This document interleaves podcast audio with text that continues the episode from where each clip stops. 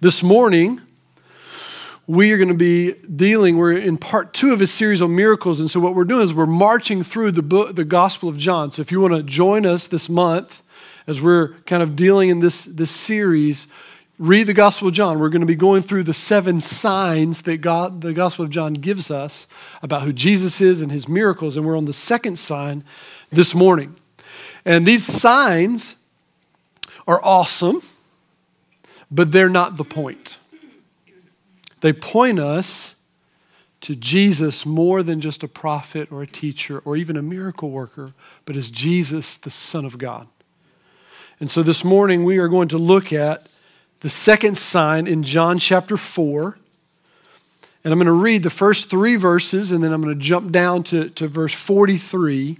And then, and then this will give our, our story, but I think it gives us some context for some points I want to bring out this morning. So here we are, John chapter 4, verse 1. Now, when Jesus learned that the Pharisees had heard that Jesus was making and baptizing more disciples than John, although Jesus himself did not baptize, but only his disciples, he left Judea and departed again for Galilee. Jesus travels through Samaria. If you're familiar with this chapter, he does the, the woman at the well. He gives a word of knowledge about her marital status. He answers some questions she has. She gets radically saved. She believes and she runs into the city, brings out the city, and, and there's a move of God in Samaria. And we pick up in verse 43 after the two days, he departed for Galilee. For Jesus himself had testified that a prophet has no honor in his hometown. So when he came to Galilee, the Galileans welcomed him, having seen all that he had done in Jerusalem at the feast, for they too had gone up to the feast. So when he came up again to Cana in Galilee, where he had made the water wine, and at, at Capernaum there was an official whose son was ill. When this man heard that Jesus had come into Judea to Galilee, he went to him and asked him to come down and heal his son, for he was at the point of death. So Jesus said to him, Unless you see signs and wonders, you will not believe. The official said to him, Sir, come down before my child dies. Jesus said to him, Go, your son will live. The man believed the word that Jesus spoke to him and went on his way. As he was going down, his servants met him and told him that his son was recovering. So he asked them the hour when he began to get better. And they said to him, Yesterday at the seventh hour, the fever left him. The father knew that was the hour when Jesus had said, Your son will live. And he himself believed, and all his household. This was now the second son, second sign that Jesus did while he came from Judea to Galilee. Now, here's the story of Jesus going and healing an official's son from a distance with a word. The official hearing that, going home and find out that it happened, and then him believing. And we're going to spend the majority of our time this morning looking at the process of this miracle. The process. But first, I want to look at the power of miracles the power of miracles. Miracles help us believe. In fact, you can say that miracles are necessary for some of us to believe. Here's Jesus' quote Unless you see signs and wonders, you will not believe. When you read this in context, like James was reading from the CSV version this morning. I'm going to read from the CSV morning, the, the contemporary Southern version okay? And this is what that would say unless y'all believe, unless y'all see signs and wonders, a plural you, if you look at the footnotes. Or if the Yankee version, unless you guys see the signs and wonders, you guys will not believe. Okay, it's, it's, a, it's a teaching for y'all, all of us, and he's, he's teaching us. Now, what is he saying? Jesus is teaching the crowd, guys, miracles help you believe. Miracles help you believe. They're, in fact, necessary. And if you read kind of the tone of the passage, he, he sounds regretful, doesn't he? Unless, unless you guys see miracles, you won't believe. And then he does the miracle. Why? Because Jesus meets us in our weak state. Think about that. Jesus sees that you're weak. You need, guys, if you would just believe, you'll be saved. But he said, You can't believe unless you see signs and wonders. Here's a sign and wonder. Now, he doesn't do that all the time. In fact, some come to him and say, Give us a sign, Jesus. And he goes, No sign will be given you but the sign of Jonah. So he's not just saying, he's not peddling signs for belief, but he is saying, unless you see them, some of you won't believe. And what I love about this is that this should encourage us because God is meeting us in our unbelief to give us belief. God's faithful with us. Even this picture of Jesus leaving Judea, if you'll, if you'll read through the details of this passage, it says, When the official heard that he had left Judea and gone to Galilee, he went to him, a 20 mile journey. What does that mean? That means if Jesus stays in Judea, this son dies. You get that? If Jesus stays in Judea, this son dies. Jesus goes all the way to Galilee. What a picture. If Jesus stays in heaven, we die in our sin. But Jesus goes all the way to the earth. Right? He steps into the, to his creation in bodily form. Now, there's still a journey. There's still an act of faith this man has to perform for him to believe and his son to be healed. But Jesus goes all the way to Galilee so that we might be healed. I love this about Jesus. Wherever you are today, he's going to come all the way to where you are. And then he's going to ask you to believe. Be encouraged this morning. Now, why is this necessary? Because we are broken people. We need help believing. We're not, I talked about this a couple weeks ago, we're not morally and spiritual neutral. That if we hear the gospel, if we hear things, we'll just believe. We need help believing. And Jesus meets us in this place of brokenness. We do not simply read the evidence, we read the scriptures and we believe. We need a spiritual push many times so that we believe. Now, now that we've seen the power of miracles, and we'll look at this again, but their ability to help us believe, let's look at the process of these miracles. The power, now the process. The first thing we see that stands out to me in this passage is the delay. There's a delay. Now, look at this. There, there's multiple delays in this story. The first is Jesus is in Galilee, and all of a sudden his ministry is popping. People are running to the water to get baptized. Jesus is actually baptizing so many people that he can't do it all. He's got to delegate the authority. He's like, all right, disciples, you do the baptizing because there's too many. People are standing in line for days. We got to hurry this up. And the Pharisees hear that he's baptizing more people than John. The momentum is swinging. You can see the disciples. They're like, boy, we were like struggling, but now we're like rolling. And even John's disciples, man, we're, we're the biggest ministry in town.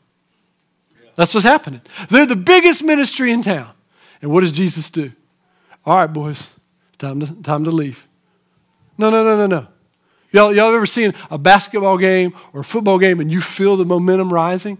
I was watching a game last night and I'm like, oh, it could be. I feel that momentum. It was rising. The, the coach doesn't go, time out. I feel this momentum, guys. Let's slow this down. Fake an injury. You know, we got to slow this down. You never see a basketball team just hitting threes. They're like, time out, let's talk about this. Why is this happening? No, they're like, man, keep it going. Don't do anything different. And here's Jesus. No, we're going to stop this. Why? We're going to delay the move of. Why did he do that? And look, it's real funny what he says. He says he goes to his hometown where he won't be received with honor. Think about that. Jesus goes to the place he knows the soil is the least fertile. Why would he do that? Because he knew his disciples weren't ready to step into and see what they were about to experience. I need some more time. I need to delay this momentum. I need to delay this miracle of the kingdom for a season so that I can develop these disciples in a place where things won't run like wildfire. Interesting. And this is what, what's amazing about this kind of when we're looking at these process, not as a, as a recipe, but as a description of this miracle. And here's what's awesome God never wastes a delay when you're believing for a miracle, He never wastes a delay. Can you, I know some of us in here, we're believing for miracles. We want something to happen. But you know what, what God's going to do? He's going to do something in you in the process of you waiting. And it might be the very thing that, that's more important than the miracle itself. He never wastes a delay. You're, the, the other thing we see here is that they didn't just delay, but there was a delay in Jesus addressing this man. He comes to, this man comes, look, my son's dying. I need you to come with me to Capernaum, a, a, a day's journey, a 20 mile walk to heal my son. And what does Jesus say? You guys, y'all won't believe unless you see signs and what. And his, he's, you saw him, right? He's like, Excuse me, before my son dies, could you get down to Capernaum? That's what he, he addresses Jesus. Jesus is delaying the miracle to address the crowd. What does that speak to us today?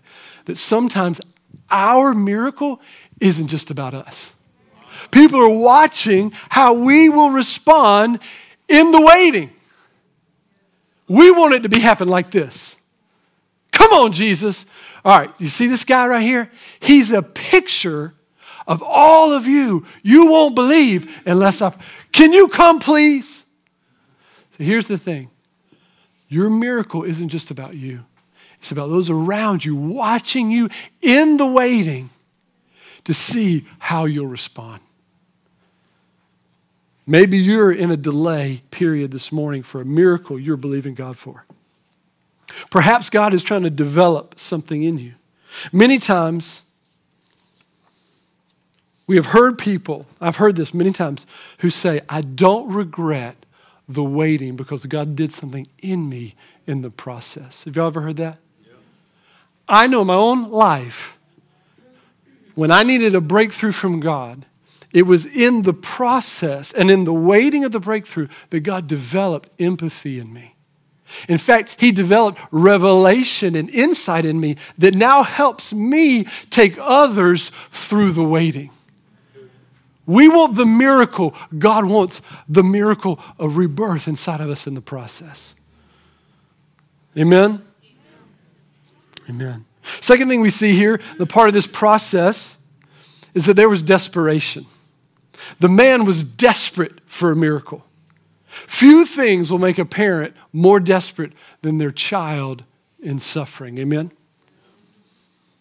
And here he is. The man was desperate. Son on his deathbed, 20 mile journey one way. I just took a journey with my son to uh, Orlando for a conference. That's a day's journey. It's a long drive. But at least I didn't have to walk it, right? You know how many steps? Y'all know there's some step counters, right? Right? I'm on, what am I on? 64? I don't know, not that many steps today. All right? So here, here's the, there's 45,000 steps for this journey in one day. And man's desperate. I'm going to walk it because my son needs a miracle. I have a news flash for you today. We are no less need of miracles in the West today than we are all over the world. We hear these miracles that happen in Costa Rica, in the DR. We hear miracles happening all the time all over the world. And one thing I hear from missionaries the biggest difference between there and here is they're desperate for it. They want a miracle. They don't want it, they need it. And let me encourage us this morning maybe exhort us this morning. We're in no less need of miracles. We need a miracle in this nation. We need it. What makes you desperate today? In this case, it was the love of a son in need. If we have an emergency mentality that we only seek God when we need something, we'll find ourselves in need on a consistent basis, in real need. But if we let the needs around us push us to God, what about the needs of those around you today? Do they, do they affect you? Does the desperation of those in our city make you desperate? Or have we isolated ourselves from those who really need help? We do that, don't we? We find out where the needs are and then we move away so we can be comfortable, so we can be feel better. We don't like to be in a place of need. Does the ideological darkness on our high schools and our campuses make us desperate? It should. I'm going to tell you right now you walk on the campus, you read the ideological theories and the way we're living and raising our children, we should be desperate for God to move. What about the mental health crisis among young people and their lack of resiliency? Does that make us desperate? Single moms and generational poverty, lack of spiritual power in our own personal lives, or lack of spiritual fruit in ourselves, our homes, and our life groups? Does that make us desperate? What about the condition of the church? Not just this church, but all over America, all over the West. Do we see the desperate need for a move of God? If you think a political shift in power is what this nation needs, you are sadly deceived. Only a move of God will do what we're longing in our hearts for God to do. We must be desperate. I'm concerned that some of us in this room are in a desperate situation and they don't even know it. The third kind of part of this story that stands out is the disappointment. This man walks 20 miles and Jesus ignores his first request, uses him as an object lesson. You see this man, he's desperate need, like all of you. Could you come on before my son dies? That's literally what he says. Could you hurry up before he dies? There's disappointment there. What happens when Jesus doesn't do what you think he should do? Right? I prayed this, God, and you didn't do it. How do we react? I love the story in the Old Testament. There was a, a story of a man named Naaman. He was a, a war general, and he had come down with leprosy. And it's interesting because his slave girl in his home, who's an Israelite, says to him, Hey, if you were in Israel, you could go down and see Elijah and he'd heal you. Elisha. And so he says, Okay, I'm going to load my camels and I'm going to run down and all my wealth. It's amazing what we'll do when we want to live. We'll empty the bank account just to give us a couple more years. And here's Naaman going down to Elisha's house. And he comes to Elisha, he knocks on the door, and Elisha sees him at the door. And you know what he says? He sends his servant, Gehazi, and says, Tell him to go dip seven times in the Jordan. And Naaman leaves furious. Doesn't he know who I am? I thought surely he would come to the door, wave his hand, and I would be healed. And he wants me to go dip in this dirty river seven times. And he walks away. He's upset. God didn't do what he expected him to do, and he was disappointed. And there it is. Another servant comes up and talks Naaman into it. He says, Naaman, if he told you to do something crazy, you do it. But this simple thing, just do it. So he does it and he gets healed. What's the point? Sometimes God doesn't operate how we think he should operate. Come down and heal my son. And he goes, I ain't going. But you can go and he'll be healed. Right? And so, what do we do with our disappointment? What do we do with our disappointment? It's clear here. Jesus never does, if Jesus never does another miracle, and he surely will, he's done enough to prove his goodness, his love, and his compassion. He became flesh. He left power, comfort, and control to step into our world and suffer and die in our place. If that's all he ever did, that's enough. It proves his goodness. It proves someone worthy of my disappointment, worthy of my questions, worthy of the mysteries that I don't understand. Because he loved us enough to die for us. This is a God we can trust. Amen? Next, we see not just our disappointment, but there's a decision. This is what it said, and I quote The man believed the word that Jesus spoke to him and went on his way. He believed the word. One version says it this way I like it. The man took Jesus at his word. Do you take Jesus at his word this morning? See, faith is a decision, it's an act of the will to believe. Faith is not a feeling. And I'll give you an example in, in another area. Let's talk about forgiveness. We know that if we hold on to offense and bitterness, it'll destroy us, and we do it anyway right? And so, what we do in, in our victory weekends and help people walk in victory and experience breakthrough, and, and that bitterness doesn't just have an effect in one area, it really grows like a vine and touches multiple areas from our physical body to other relationships. If we don't let it go, it'll destroy us. The Bible calls it a, a, root of bitterness. I was yanking out vines the other day, cutting these bushes and trimming these things, and these, these vines were growing up and they were covering these bushes and causing them susceptibility to other diseases. And that's the power of bitterness. And so we know we're supposed to forgive, but see, what we do is we want to wait until we feel like forgiving to forgive. And let me help you. If you wait till you feel like forgiving, you'll never forgive. Because forgiveness isn't a feeling. We don't forgive because we're supposed to forgive.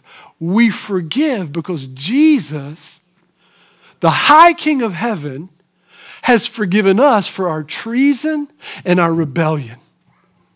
He has come to us and said, you, Here's my ways, here's my law, here's what I say about my creation, and we have gone our own way, and He has forgiven us. And when we see that forgiveness, then we say, How could I hold on to a grudge for something somebody does to us? And we have to choose to forgive. We don't feel it.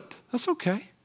Because forgiveness isn't a feeling, it's an act of the will. And sometimes it's a consistent daily act of the will until we feel it. And that might be days, months, years. Amen?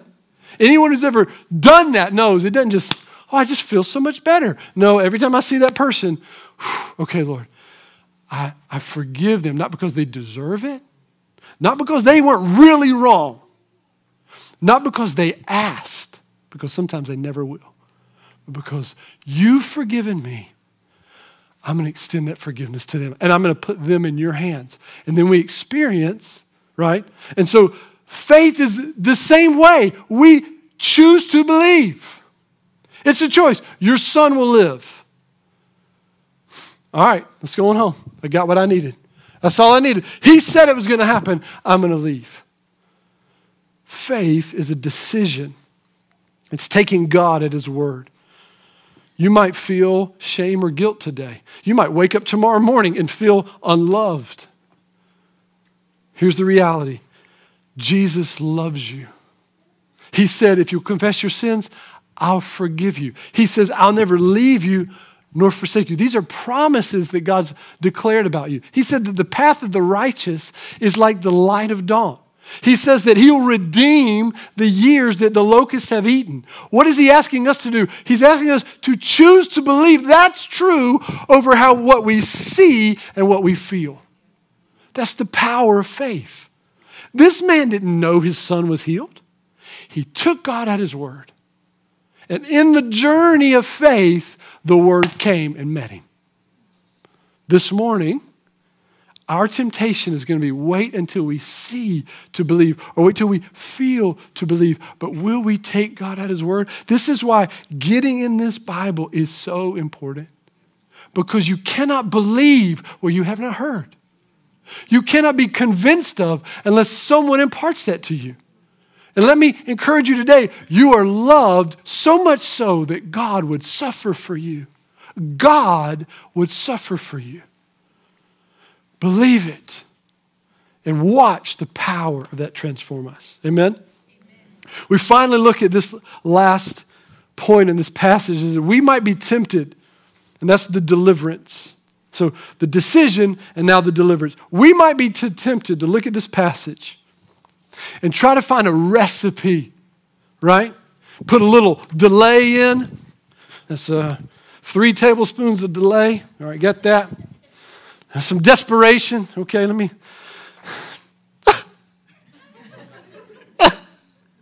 Watch a sad movie. Try to get those tire, those tears. All right, I think I'm desperate enough. Somebody come out and punch me. Let me feel some pain. Yeah. okay, I'm really desperate now. right? No, this is not a recipe. Okay? And we might be tempted to misread this passage in here. Unless, listen, this is what we hear. Unless you believe, you will not see signs and wonders. That is not what it says. This is what it says.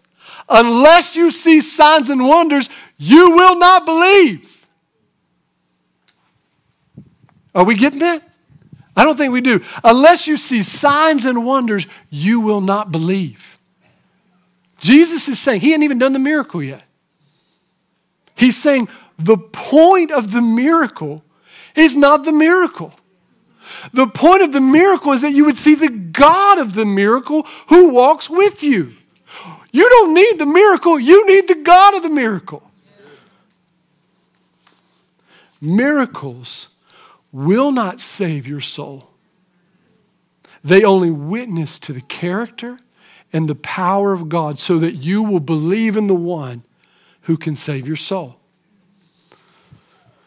I have seen and been in the room in the most remarkable miracles that I've ever heard about. I've been in the room and watched the person that that's happened to. I mean, if I told you what it was, you'd say, that's a miracle. In the room. The person that happened to a year later is in the psych ward on suicide watch. We're talking about, I'm talking about biblical, gospel, in here kind of miracles. This person experienced that. That wasn't enough. Because they wanted a miracle, or because they experienced a miracle, they thought the miracle would save. Miracles don't save you. Faith in Christ alone will save you. The miracles declare the goodness of God. We don't need, unless you see signs and wonders, you will not believe, but then you have to believe.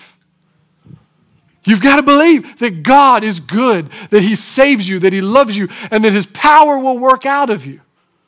And so the point of the miracles is that you would see Jesus, the sign of the miracle working God. The greatest miracle here, unless you see signs and wonders, you, what's the point of all this? That you would believe in faith in Christ alone for your salvation. Because the culmination of the story is this not that the boy got healed. That is not the culmination of the story. The culmination of the story is, and then he believed, he and his whole household. The point of the miracle was that he would see Jesus and say, I trust you with my whole life. Now, we love to trust God with what's broken. We love, we want Jesus to take away how we feel when we feel down. We love Jesus to, to intervene in our finances when we need help.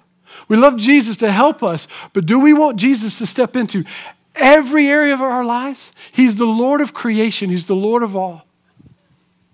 And He wants us to trust Him with everything our future, our finances, our sexuality, everything of who we are, our feelings and our emotions.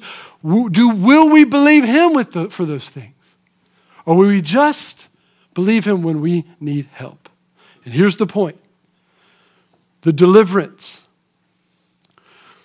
God takes, and this, I used to the greatest miracle is salvation itself. And I used to hear preachers say that, and I'd be like, okay, that's good. I'd really like to see this cripple walk. You know what I mean? Like, yeah, yeah, salvation is great, but can we see the blind see? But here's the reality I've sat down, like I said, with people who've had those miracles, and their lives not changed. And then I've seen crusty, religious, hate filled people see Jesus and their whole trajectory of their life shift it's a miracle. It's inside out. And that faith in Jesus does such something to us that those around us say, Dad, you're different. The whole household got saved. Did you see that? One miracle, one man's faith, he believed. But everybody around said, You're changed, Dad. That was the most comforting thing when I got right with God is that I ran into high school friends and be like, you're not, bleepity bleep anymore. You're not, if you fill in the, you're not a jerk. Whatever, fill in the expletives. You're not like that. Praise God. Because I thought I was right with God. And then I met Jesus, and then He changed everything. That's the power of the gospel. He himself believed in all of his household. Ephesians 2 says this It is by grace you have been saved, it is a gift of God through faith, which means this through the doorway of faith and trust, you experience the grace that saves your soul. It is by grace that you have been saved through faith. This is not of yourself, it is the gift of God, not according to works, so that no one can boast. It is through the doorway of faith that you will be saved. That you experience the grace of God. Saved from hell? Yes. Eternal torment? Yes. But saved from your sin and your addiction. Saved from the shackles of your shame.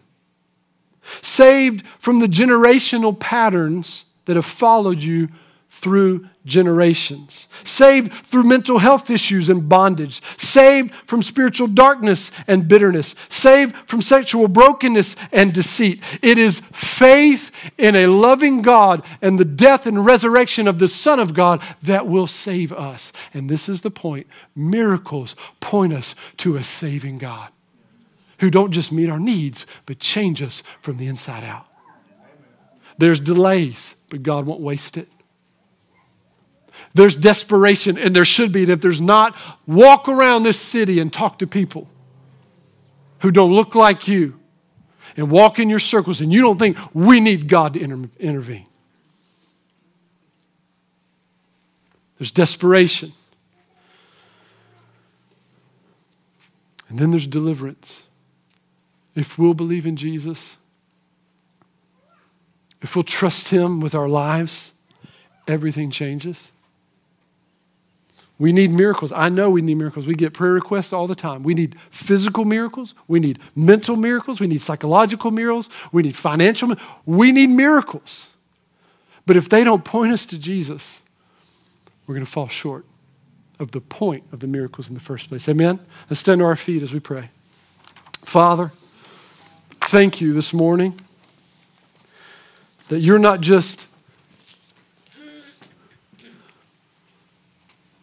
You're not just the God of miracles, Lord, but you're the God of salvation. You're the God of love. You're the God of patience. You're the God who, who will leave Judea to go all the way to Galilee so that we might meet you. You'll leave heaven and you'll come all the way to earth so that we might know you. Lord, you want an intimate relationship with us this morning.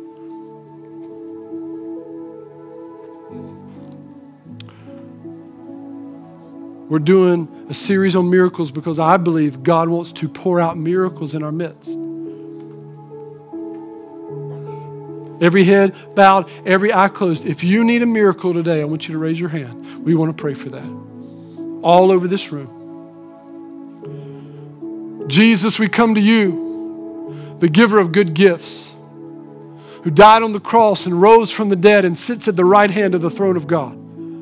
Lord, I'm asking you that you will break into this place and meet every hand where they are and help them with miracle power, Lord. If it's healing, heal them.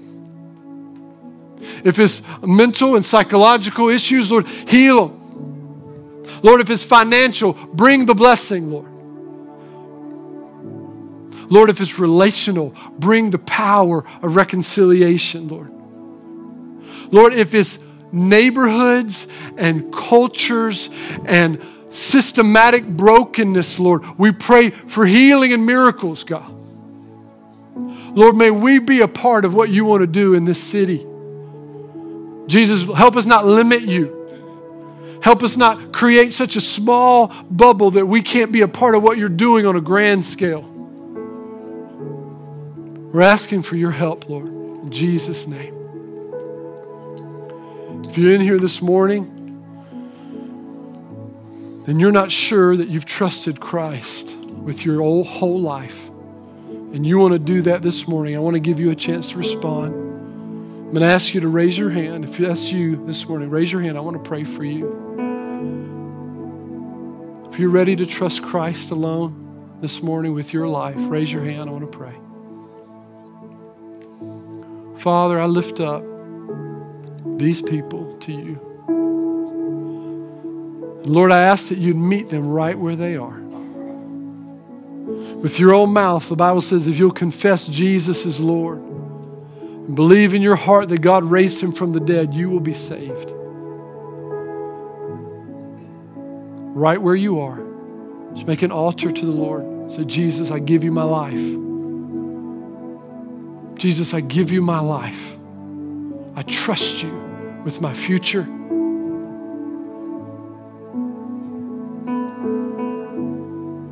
I surrender to you this morning. In Jesus' name, amen. Amen. Can we give the Lord a hand this morning? As we close, I want you to turn around and greet someone before you leave. But if you need prayer, you want someone to stand with you for something, we're going to leave the altars open. We've got some of our prayer leaders down here that we want to pray for you. Yeah, yeah. Hold on one second. We got a testimony.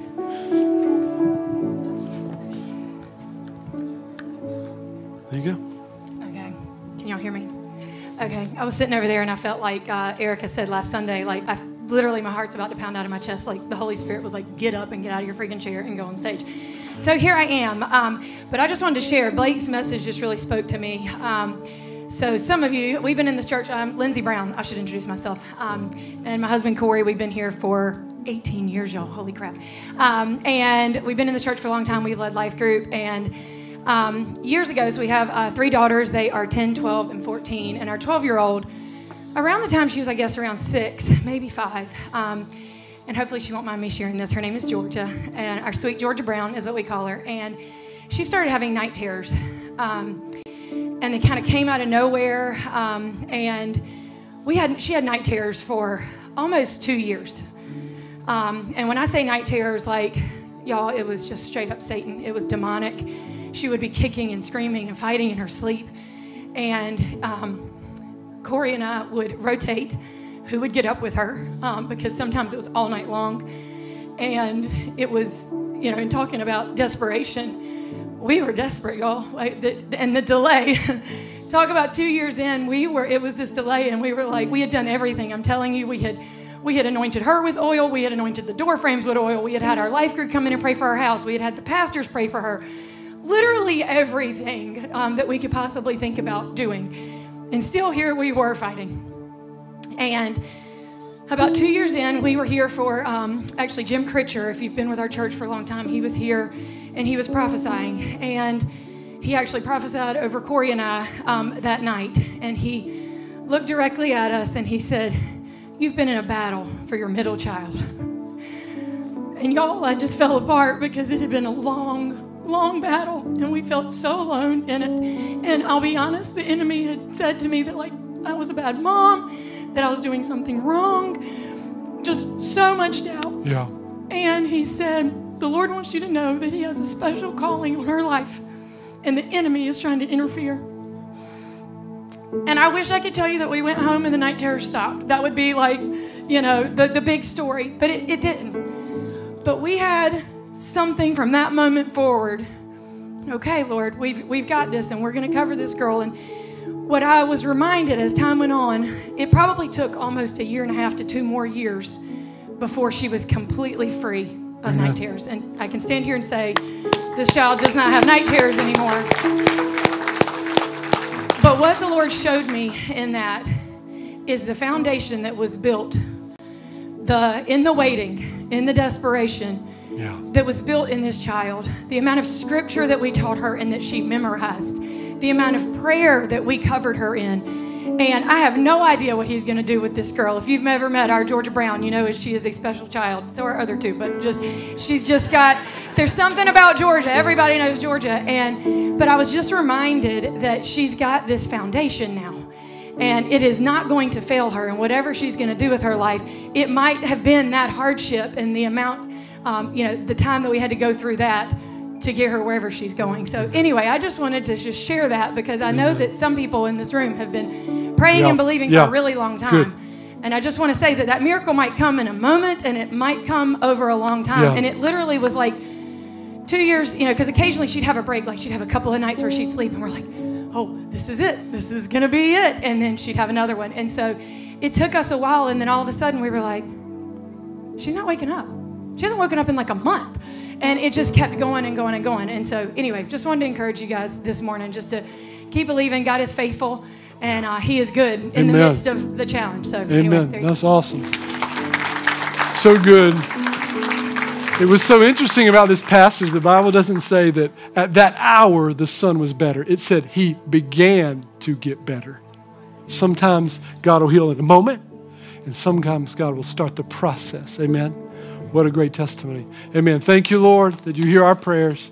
Thank you for all that you're doing in our lives. Go in God this week. Be expectant what He might want to do around you and through you. Amen.